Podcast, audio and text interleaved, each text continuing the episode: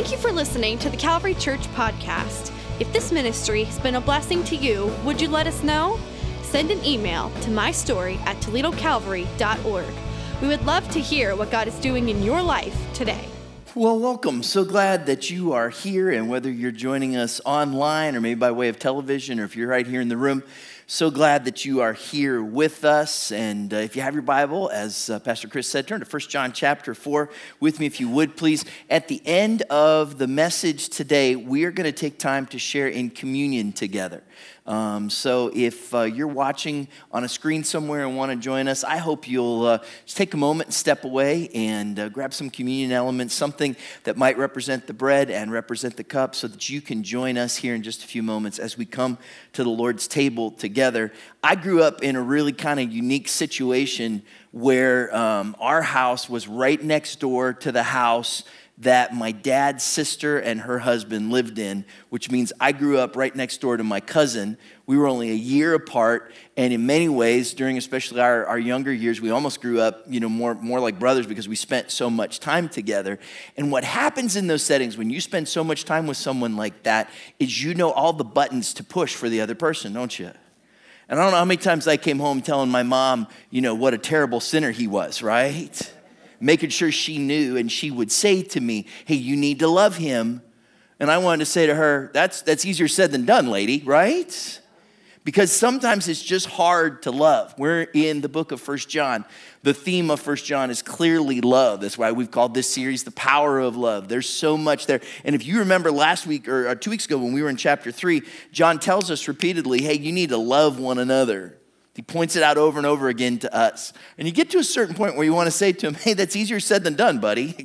Do you know the people I have to love in my life?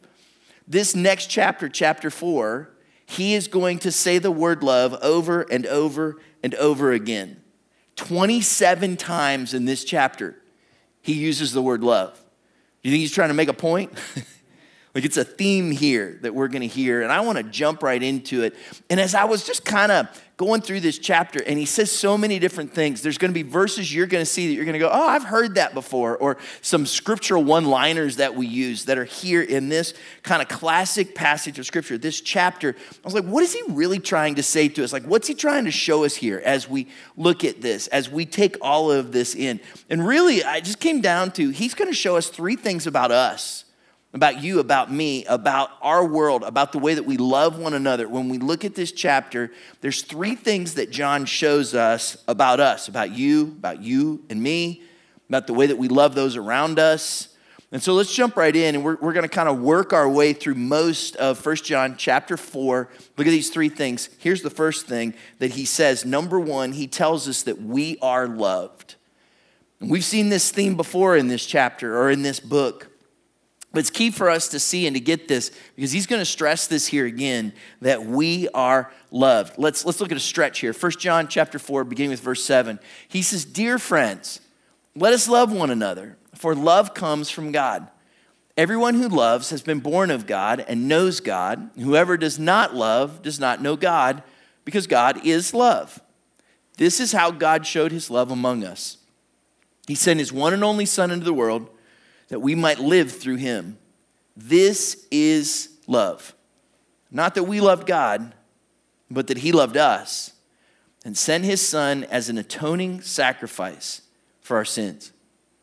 There's a lot packed in those verses, and I think it'd be good for us to maybe break it down a little bit and see what he's saying to us because he wants us to know, he wants us to see that you're loved, that I'm loved, that, that we are loved by Him. And so, if that's the case, what's He trying to say here? Well, let's start just with the basics God is love. Now, we might say that we know that, but that's really critically important. And, and look, think of this. Of all the words that John could have used to sum up who God is, if he could have just pieced it all together, he says, God is love. He didn't say power, he, he didn't say might, he, he didn't say glorious. He didn't say wrathful. He, he didn't say judgment. He says God is love. And if anybody knew, John did. Because if you go back and look at the Gospels, you realize that no one knew the earthly person, Jesus, better than the Apostle John. Like he knew God. So when he picks that word to say God is love, what's he telling us? Well, in part, he's, he's telling us that this is God's very character. Like it's at his very heart to be loved, and he's motivated by that love.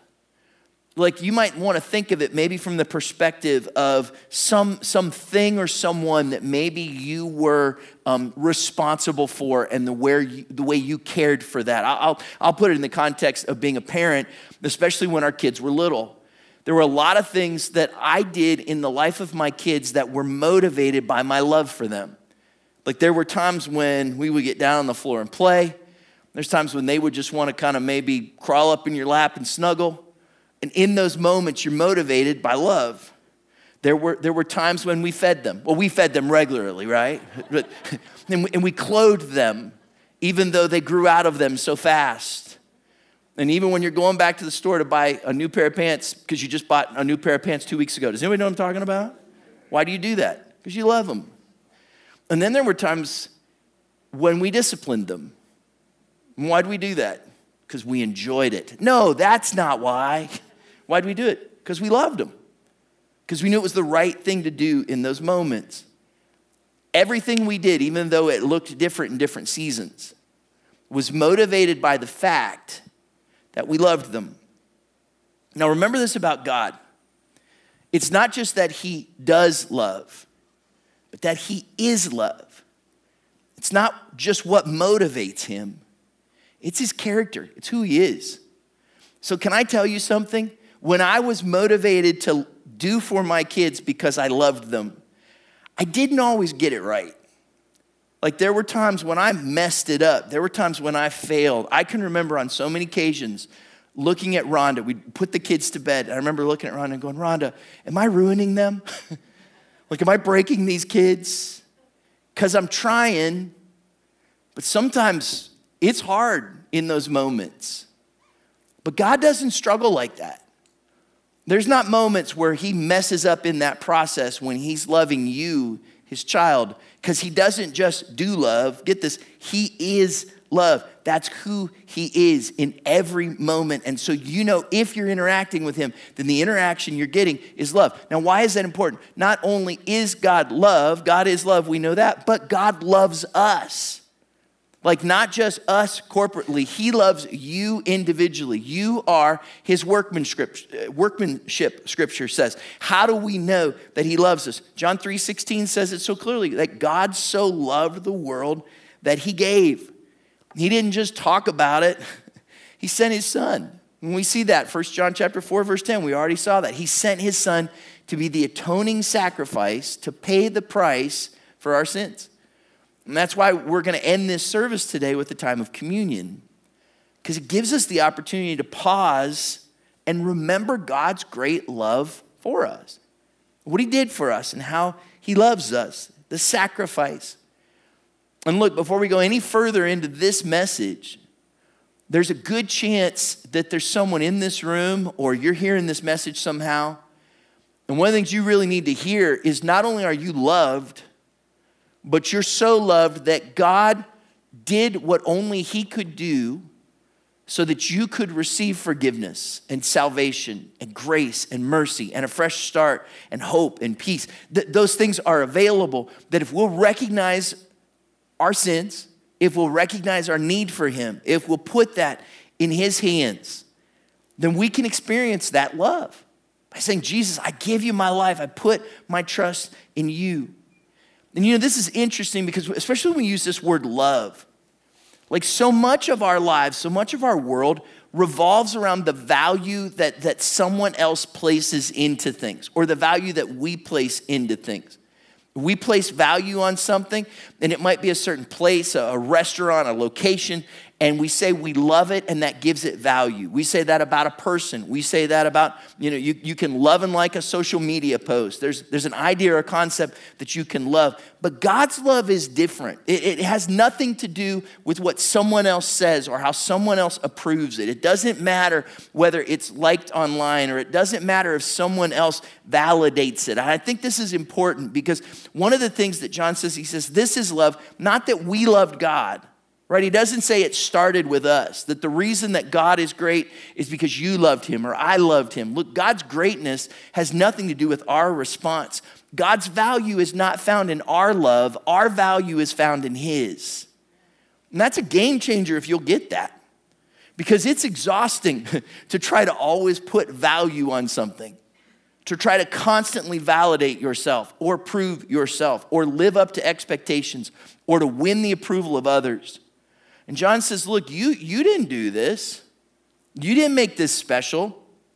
This wasn't your hard work. You're loved because God is love. And your value is found in His love for you, not because somehow you gave it that worth or that value. Look, I, I know that's difficult for some of us because wrestling with that, either because of what we've experienced in the past or what's happened to us or the things that we've done. Some of you would say, How could God love me? Or I can't believe that God loves me. Or I bought into that at one point and then I got hurt by a person, or I got hurt in a church, or I had this experience or that experience. And then we just say, So I, I can't rest in God's love. I can't believe in God's love. And look, there's a lot of places where what's called love will fail us. In those places, we've got to realize it's not the value that anybody else puts on us or that situation. It's, it's what God has done. Let me show you just kind of rapid fire a couple places where John talks about this to us. First John chapter 3, verse 1. Look at what he says. He says, See what great love the Father has lavished on us that we should be called children of God, and that is what we are. I love the exclamation points on that one. He's like, Hey, let me make a point. You're a child of God because God kind of reluctantly, hesitantly, and, and skimpingly poured love out on you. Is that what it says? My favorite word in this passage is lavished. He lavished that love on us. He gave it without care for the cost. And notice what he calls you. You are his children. Look, if you're wrestling with this idea that God loves you, understand his love gives us a family, it gives us a place to belong, it gives us a place we can call home. And if you're looking for that, understand you are loved. What happens though when we when we wrestle and forget that we're loved or forget God's work in our lives, we start to question so many other things. If we don't feel loved, then we start to question our own competence. We start to question our own ability. We start to question our own value. We question our worth. Let me show you what John tells us. 1 John chapter 4, verse 4. You, dear children, are from God and have overcome them. He's talking about opposition that you might find in the world and in those that don't believe and in other places. He says, Because the one who is in you is greater than the one who is in the world. That's a good word, isn't it? Hallelujah. I don't know that anybody else is excited, but that helped me when I read it. That the one who's in me is greater than the one in the world. Get this, his love gives us confidence. Like if you're facing difficult situations, greater is he that is in me than he that is in the world. When you always feel like you're fighting, when you always feel like you're not gonna make it, it's hard to be loved, it's hard to be content. I can tell you one of the things that, that I've watched take its toll on people over the course of the last year is just kind of a constant stream of pessimism. Does anybody know what I'm talking about? It's always not only bad news, but the new bad news. And I, I don't know, I just kind of want to shift my perspective a little bit because the world might be going crazy around me, but I need to look to the one who's in me because his love for me gives me confidence. He is greater, greater, greater than what you're going through. He is greater, greater, greater than what's happening in the world. He that lives in you is greater than what's going on around you, which causes me to say, I don't want to live focusing just on what's fallen apart around me when I am loved by the one who is greater within me. Does that make sense? There's a confidence that comes in that kind of love. One of the, one of the things that I do that's a part of, and it doesn't matter how many times I've done it, it's a part of my role as a pastor, is oftentimes one of the, one of the places where my confidence gets shaken the most is when I, I have the privilege, honestly, it's a privilege, to officiate a funeral. And I don't know why. There, nobody wants to be there, right? and, and really, no, nobody wants to hear from you, Mr. in the suit. And so it's, it's an interesting moment. I remember going to one years ago, and I got up to speak, and everything inside of me, uh, I, I didn't really know the person, like it was distant. So it wasn't like emotionally wrecked. Does that make sense? But I looked out and I saw the people who just did not care. They didn't care about me. A lot of them didn't care about that situation. They didn't want to be there. And I stood there and I looked around. And the more I looked around, the more I lost confidence. Like the more I thought, what am I doing here? Why am I doing this? What, what? You know, and you just start asking all these questions. And then in the back of the room, I locked eyes with this beautiful lady. She looked at me, and I looked at her, and I immediately knew she's into me. And I was so glad I was married to her. and Rhonda was in the back of the room, and we locked eyes. And there was this moment that I realized even if everybody else in this room hates me, she loves me. She has to. She loves me. And in that moment, there was a confidence that like came back to me because I knew there was somebody that loved me. Look, when you're lacking confidence, you might need to come back to 1 John 4 4. It says, Greater is he that is in me, the one that loves you, than everything else that's fallen apart in the world around you.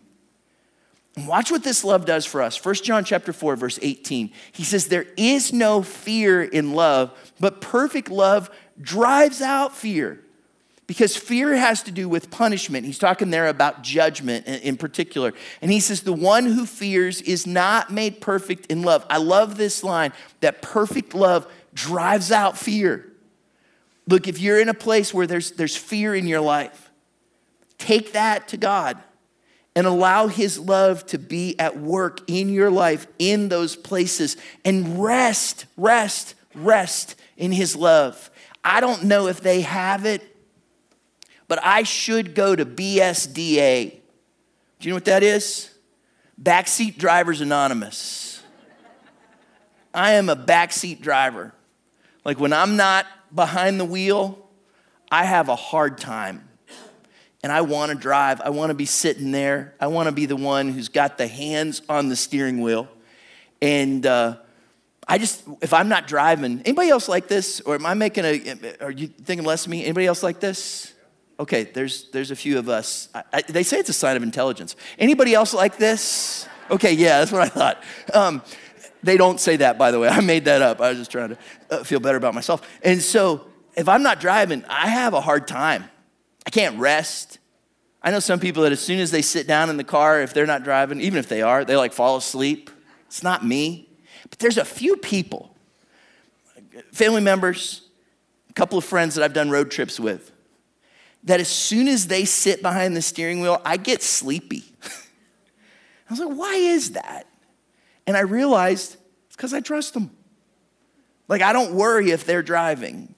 Because if they're driving, I've got a confidence in them. And as a result, it gives me rest and it gives me peace.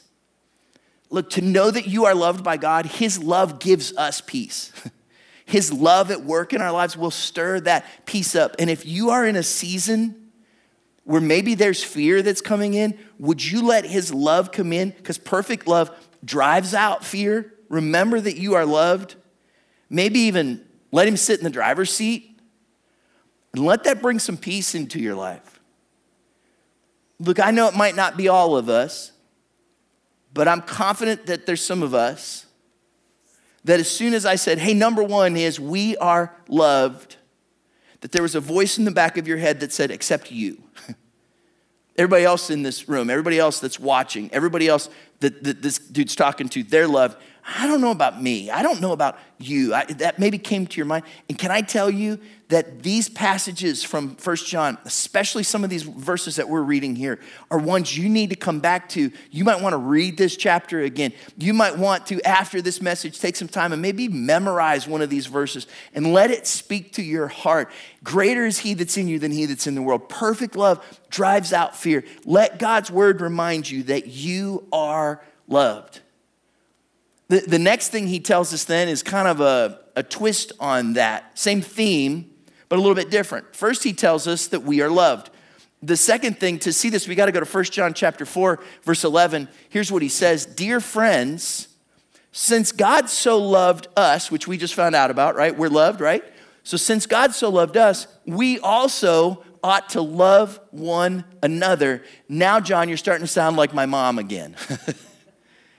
right? Is he just nagging here? Here's the second thing that he says. Number two, not only are we loved, but we are lovers. We are to be lovers. Love is what should mark us. God has designed us to love one another. And you go, well, what does that mean?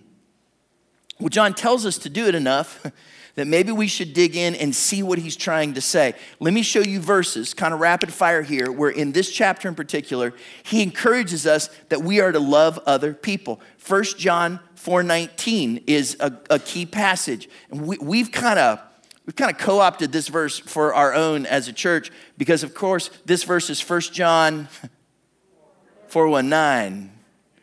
Amen. Yeah. We love the 419. Why? We love because he first loved us. Look, I know it's not always easy to love other people, but we can love because we are loved. This is what John says to us. We love because he first loved us, not because we just magically are loving people, not just because we're, we're naturally filled with love, but because he first loved us. That's why we love other people. If you need a motivation, it's because you are loved. And look, I know it's not, it's not always easy. Like it'd be interesting to kind of go around the room or don't do this, but you can even put in the comments online, like who you got, like who, who's hard to love in your world. Somebody probably came to mind coworker, family member, friend, uh, person sitting next to you. I mean, there's somebody, right? And you're just kind of like, yeah, it's, it's not always easy, especially when it's another brother or sister in Christ, as John talks about this. You might not always be feeling that love. So, how do we do it? He says, well, it starts with understanding that the reason you can love is because you are loved. And then he, he also says this, 1 John 4 16. He says, and so we know I like this word, and rely on the love of the love God has for us. God is love. Whoever lives in love lives in God and God in them. So if I'm going to love other people, then I've got to realize that to do that, I've got to live in that love that comes from God and God who lives in me, which means I'm going to have to rely on Him for that kind of love. At some point, if I'm going to love, it means I have to live in God. John uses this phrase multiple times this idea of that we have to live in Him. And if I'm having a hard time loving other people, then maybe I've got to ask, how am I living my life? How we live affects how we love. And if I want to love other people, then I need to live in God. I'll be honest, there's been seasons in my life when I've wanted to be loving, but I haven't been that connected to God. And as a result, it's hard for me to love other people when I'm not living in that way. Does that make sense? You know, as a church, if you were with us last week, um, the invitation that we gave last week was to join us in four weeks of fasting and prayer and to say, hey, we're going to pray together. We're, we're going to pray together for our church. We're going to pray together for our own lives, for our world, for the lost. And uh, if you're on our email list or if you watch on social media, we're, we're, we're putting out some things kind of on a daily basis of how we can pray um, during this season of time. And this next week, I want to challenge you in particular to pray for the church. And one of the things that I encourage you to pray is that you would pray that God would help Calvary to be a place that is marked by love and how we live in God. Uh, look at what John says. 1 John chapter 3, verse 23, he says, "And this is his command to believe in the name of his son, Jesus Christ, and to love one another as he commanded us. The one who keeps God's commands lives in him." It's it's living his way. And then he in them, and this is how we know that he lives in us. We know it by the spirit he gives us. So God has promised to give us His Spirit. He has promised to allow His Spirit to work in our lives to help us to love others. God in us fuels our love. Like, this is important because you might get to a situation in your life where you feel like any kind of love in your heart is frozen, or you feel like that situation is stuck, and you're not so sure how this thing's gonna move. And you might need to say, Holy Spirit, will you help me to love in this situation? To live in God, and as a result, let His love move through you. Sometimes it's a conscious effort that I've just got to say, have you ever woke up one morning and you just knew I'm gonna have to do things I don't want to do? Anybody else? Interact with people, have conversations, go places, whatever. And it's wise to just go, Jesus, I, I don't have it in me, so I need your love to move through me. Holy Spirit, will you help me with this? A couple weeks back, when, when we got that first kind of real heavy kind of batch of snow and it was really cold, one day um, we went to leave, pushed the button on our garage door opener, and it just went, and nothing moved. Tried it again, nothing moved. I was like, we got to do something different. So I went out, looked around, and did some different things, and I realized, oh, it's it's like frozen to the ground. Anybody ever had that happen? And so I went out there and I started, you know, trying to figure out where it was at, and I kind of was able to find the spot, and I kind of tried to start like kind of dig at it and do some different things, and and I, you know, I popped it from the garage door opener so we could move it. You might not be able to see this with this jacket on, but I have superhuman strength, you know, and so I'm like, you know, trying to, and it, this thing's not budging, and I finally realized I don't have it in me so I don't know if this is the right thing to do or not. So I, will probably get scolded, and I didn't YouTube it or anything. But I just went. I got a little heat gun, you know, and I went and got the heat gun, and I just, you know, kind of tried to do it on the inside and and uh, tried to melt the thing, and it didn't work. So I decided, well, I'll try the other side. So I went outside and I just laid down on the on the floor in front of on the ground, you know, in front. I thought if some neighbor walks by, they're gonna, you know, call 911 or something. But I just took that thing and I started moving. Guess what? I could watch it starting to melt. And soon it started to melt, and then I went over with my superhuman strength and we'll pick that thing right up. Because what was frozen there needed something to bring a breakthrough, and it was something I did not have inside of me. And I needed to reach to an outside power source to be able to do that. And I just thought, man, that happens in my life. Where I feel that situations are frozen or they're stuck or I don't have the strength inside of me and I need some kind of outside source to help me move past this thing. It's God's love inside of us that can do that. Now, I, I know that for some of you, that can be a hard thing because to love also means that you may put yourself at risk of being hurt and of losing something and of suffering in some way. You're probably familiar with the writings of C.S. Lewis. And uh, one of probably his most famous quotes, I know I've used it before, you've probably heard it before, but it's so powerful on the subject of love. It comes from his book called The Four Loves. This is what he said To love at all is to be vulnerable. Love anything, and your heart will certainly be wrung and possibly be broken. If you want to make sure of keeping it intact, you must give your heart to no one, not even an animal. Wrap it carefully around with hobbies and little luxuries. Avoid all entanglements. Lock it up safe in the casket or coffin of your selfishness. But in that casket, safe, dark, motionless, airless, it'll change. It will not be broken. It will become unbreakable impenetrable, irredeemable. That's a powerful picture of what happens when we push love away. And then I read the next few lines from Lewis that I'd never read before. Here's, here's how the, the quote finishes He says, The alternative to tragedy, meaning when you suffer when you love someone, or at least to the risk of tragedy, is damnation.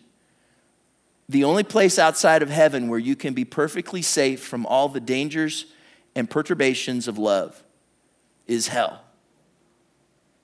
And that's a powerful thought. Something happens when we love. And, and so you got to ask the question so, how do I know if I'm loving or not? Like Chad, you're saying I'm, I'm to love others, I'm to be a lover. That's how God created me, John says. How do I know if I'm doing it the right way? Have you ever wondered that question?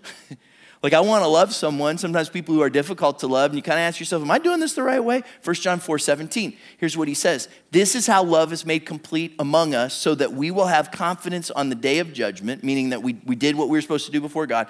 In this world, we are like Jesus. Like, if you want to know what it looks like to love, loving looks like Jesus. You have to ask yourself the question is this what Jesus would do in this situation? Is this how Jesus would handle this? Do you remember the, the, the bracelets and the saying we used to have? Uh, it's kind of uh, uh, maybe a little cliche, but do you remember WWJD? Do you remember that? WWJD. I can't even say it. I'm so excited about it. What would Jesus do? And that was kind of that, kind of a trend, a fad. It's a good question still. When you got to love somebody to ask the question, what would Jesus do? you know what might be the better question? Are you doing it? like, not just do you know what he would do, but are you doing it? Because that's what love looks like. So let me, um, this, uh, what I wrote in my notes when I was putting this together, I just wrote in my notes, this is where you meddle. Can I meddle for a couple of minutes? Like, love changes things. Like, I, I see it in people's lives and relationships all the time. That when there's difficulty or frustration, one of the first things we do is we just kind of choose to, to not love. When love is what actually will push that thing forward, love changes things. Now, I don't, I don't want to oversimplify things. I know there's difficult circumstances. But so many times I just wonder what, what if we chose love first? I'm seeing it in relationships that people have with other people because we, we kind of have this mindset that I'll love them when they earn it. I'll love them when they're worth it. I'll love them when they prove that they're lovable. And what if I was willing to begin to let people sense God's love in me even before I knew whether they were lovable or not? Does that make sense? And look, I, am watching it at least 10 times in the last two weeks. I've had conversations where marriages are struggling. And look, I don't want to diminish that because it has been a tough season. Within our marriages, the last year has messed up our rhythms and our routines quite a bit. Some of, them, some of us have spent far too much time together. some of us have spent too much time apart. And husband and wife, can I just challenge you? Sometimes the easiest person for us to sh- stop deliberately showing love to is our spouse. And I want to encourage you to love one another. Not because it's an emotion, but because it really is that powerful. And oftentimes we struggle with loving one another because our love was based on a picture that we had at, a, at an altar when we got married, and then life changes. And in the changes of that life, sometimes we go, Well, I didn't sign up for this, or I, I didn't think this would happen, or I didn't. We have all those different things. And look, love is not based on an emotion, it's not based on uh, some kind of contractual agreement. We love each other through those changes. And we believe that Jesus loves that other person through you. There's a powerful principle from um, the, the love and respect marriage teaching that has just always stuck in my head. Someday I'm going to stand before Jesus and answer for how I loved others. And He's not going to ask me how you loved me, He's going to ask me how I loved you. I'm, I'm responsible for the love that I give. It's the same thing's true in our families. The same thing's true in conflict situations, within and without our family relationships. And look, I'm not talking about situations where there's abuse. I'm not talking about dangerous situations. There are times when there are evil intentions and manipulative things that are happening. But can I tell you, usually the situations that we're talking about, these day to day situations, are these places where whether it's in a marriage relationship or a family relationship, it's with a coworker, it's with a friend, my first step is self-defense when maybe I should choose sacrificial love. And say, I'm gonna start by loving. God has never not been motivated by love, even when I have rebelled against him. True? And if God is love and I'm to love like he is, what, what does that mean? Look at this John chapter 13, verse 34. A new command I give you love one another. As I have loved you, so you must love one another. By this, everyone will know that you are my disciples if you love one another. Some of my favorite stories over the years have been people that have, that have come to Calvary and then surrendered their lives to Christ. And you ask them, what, what happened? Like, why, why did you choose to take this step of faith? And I love the stories when they say, Well, I've been watching my husband, or I've been watching my wife, or I've been watching my family member, I've been watching my coworker, and something changed in them. And they stopped treating me the way they used to. And they started treating me with love. And I knew that if that jerk could, if I knew if that person could change, that if love could transform them, then that's the kind of thing that I need in my life as well. This will show everyone that you are my disciples if you love one another. So, uh, what's John showing us about ourselves? Well, real quick we recap and then we'll start bringing it in for landing. He shows us that we are loved. He shows us, number two, that we are lovers. And then there's a third thing we find out about ourselves in this passage. 1 John chapter 4 verse 20. Here's what he says. Whoever claims to love God yet hates a brother or sister is a liar. For whoever does not love their brother and sister whom they have seen cannot love God whom they have not seen. And he has given us this command anyone who loves God must also love their brother and sister. I know this isn't the cheeriest way to kind of wrap this up. He tells us we are loved, he tells us we are lovers. And number three, he tells us we are liars. he just kind of points it out there. Now, probably not all of us, but he says if you claim to love God and then you hate a brother or sister, that makes you a liar. You say, weird way to wrap up, Chad. Some of you are actually kind of a little offended that I would even say that. The angriest I ever saw my dad, the, the, the only time I can really remember him getting like physically so shaken at another adult that I thought he was going to lose his mind was a time this guy that we knew, family knew, stopped by the house. There had been a misunderstanding. Someone had told him something about my dad that wasn't true. And my dad tried to tell this guy the truth, and he looked my dad in the eye and said, Bob, you're a liar. My dad lost his mind. Best thing he could have done, and what he did, was told that guy to get off my porch, and he slammed the door. Something about when you know you're not and somebody calls you a liar, that it, do you know what I'm talking about? Like it fires something up in you. So when you heard me say that John said that you're a liar, I hope it made you a little upset.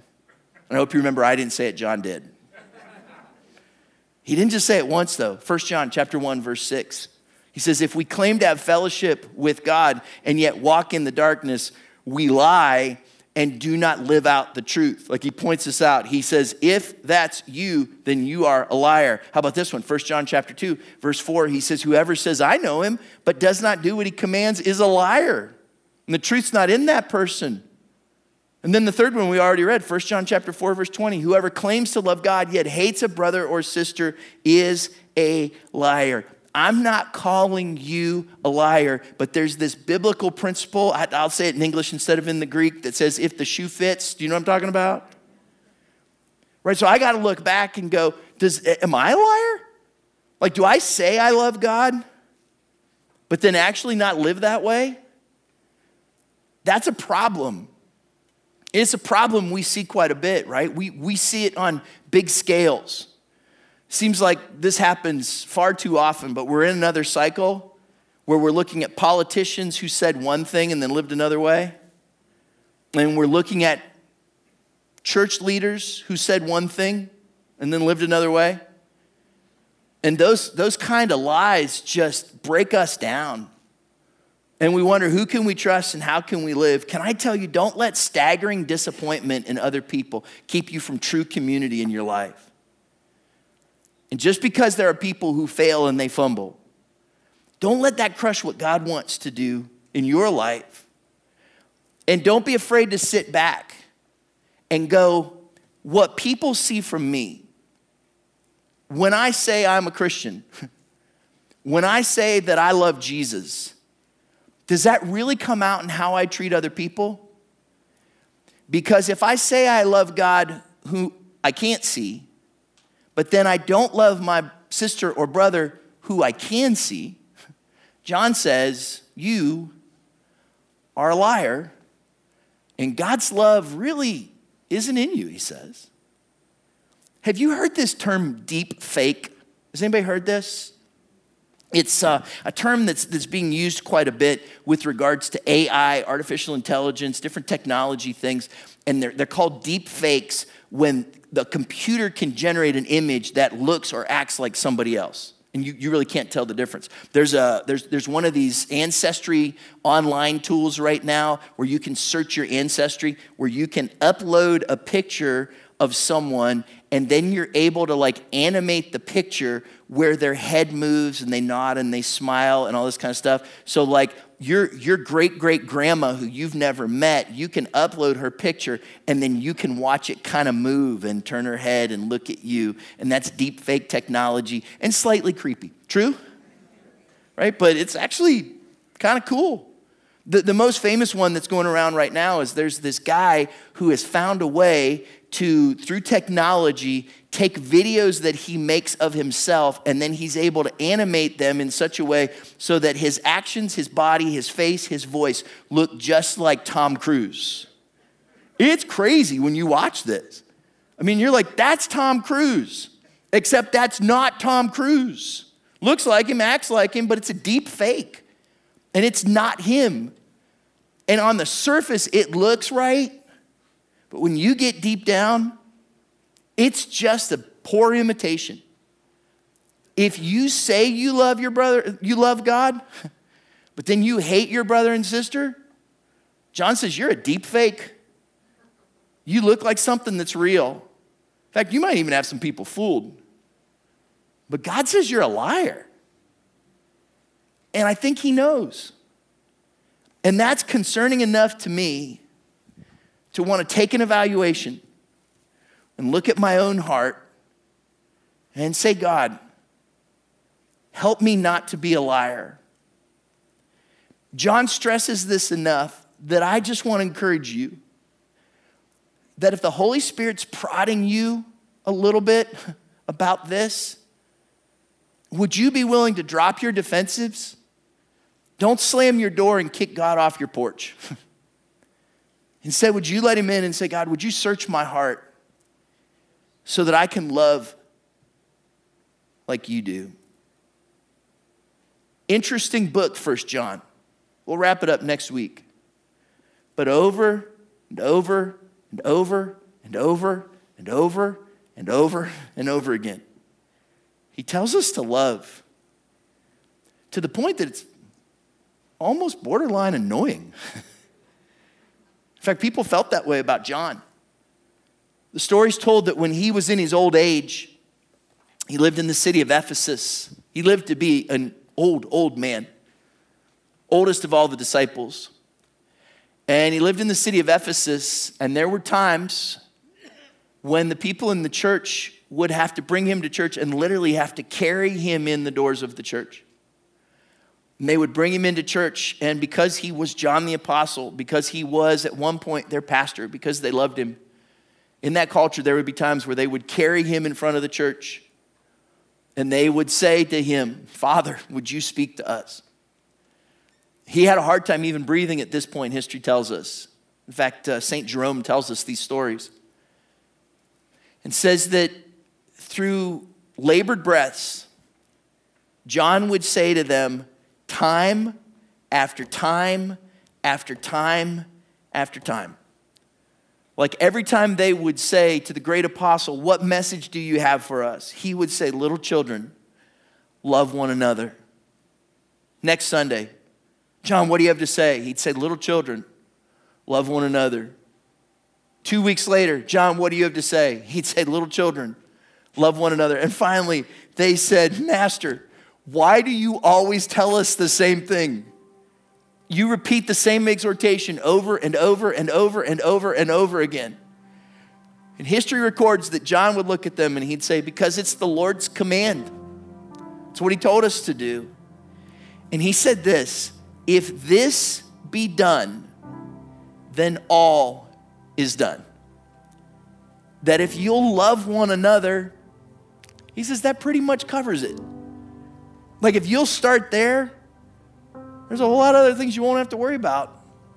There's a whole lot of other things that you won't have to fear. There's things you won't have to stress about. If you'll start here, this is the most important thing. Little children love one another. And I hope with me you'll let John's words kind of sink deep. And this week, when you go home, when you face conflict, when you interact with, with difficult people, when you find yourself in a spot and you're not sure what to do, that your default mode will be to say, I don't want to be a liar, I am loved. So I'm going to love one another. 1 John chapter 4, verse 10. This is what we read. This is love.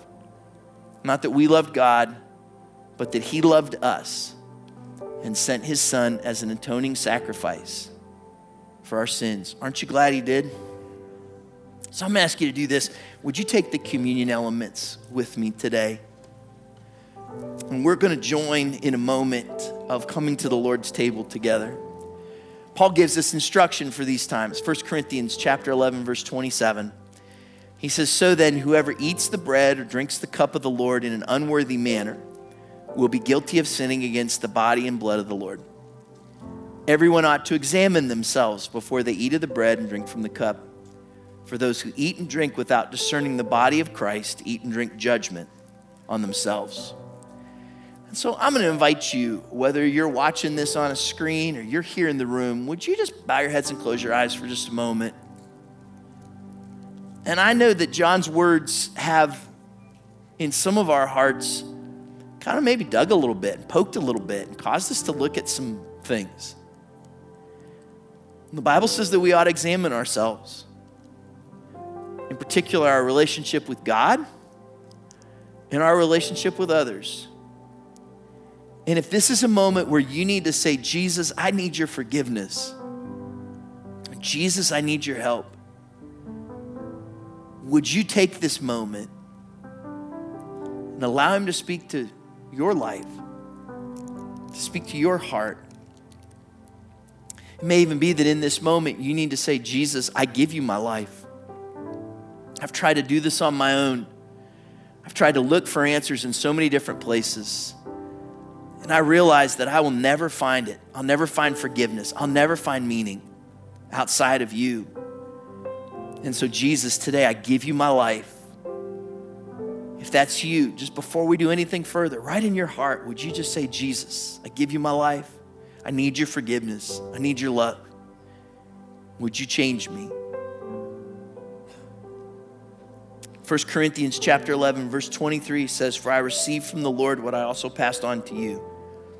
The Lord Jesus on the night he was betrayed took bread and when he had given thanks, he broke it and said, This is my body, which is for you. Do this in remembrance of me. And as we hold the bread in our hands, before we share in it, can we stop for just a moment? Because I honestly believe that some of us need a moment just to be loved to be reminded that God loves you, that your heavenly Father can drive out fear in your heart. He can give you a place to belong. Just a glimpse of His love can fill you with confidence. And that you'd let His love work in your heart even right now. Jesus, we thank you for your love. that you were sacrificed for us.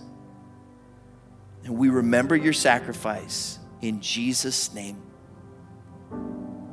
Let's share in the bread together.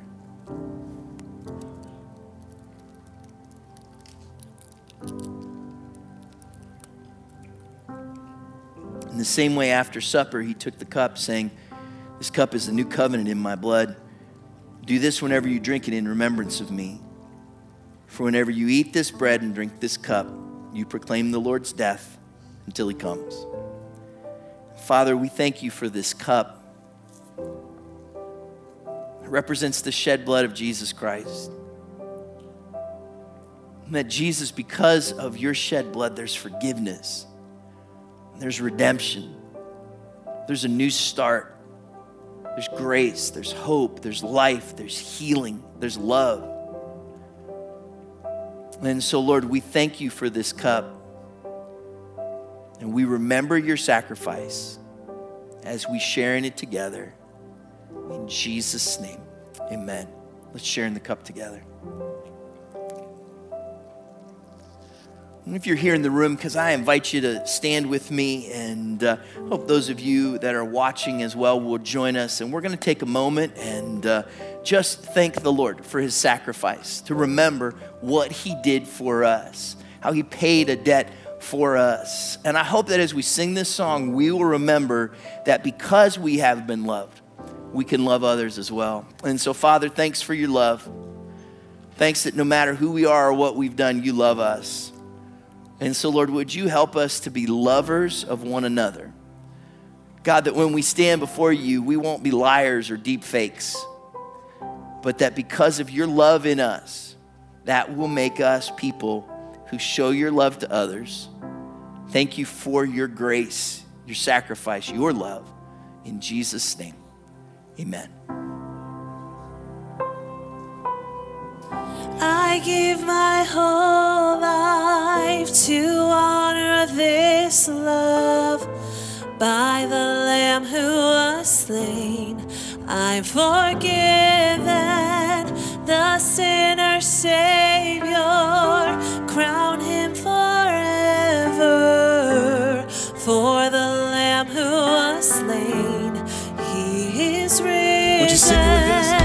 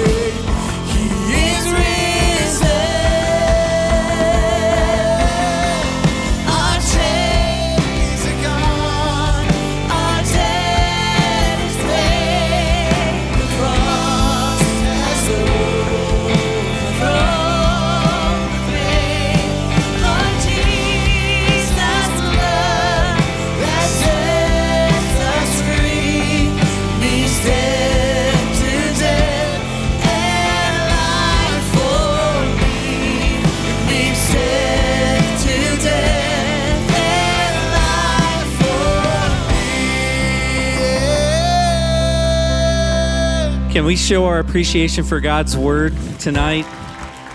Praise the Lord. Praise the Lord. Listen, if you if you made a decision tonight for Jesus and you're in this room, first of all, you made the most important decision that you'll ever make to choose Jesus and to live for Him. And if you did that, I would invite you that on the way out, you can pick up one of these cards that says, I have decided. And if you would, take this card, fill it out, and drop it off at our New Here area. We would love to get you started on the right path. And, and if you're watching online, I would encourage you to go to ToledoCalvary.org and scroll down and hit that button that says Jesus. And, and that will take you to a page where you can find out more about Jesus and you can you can express your commitment there and we would love to get you started on the right path as well you know tonight we just started a brand new small group that actually is meeting right now at this service time it's called starting Point.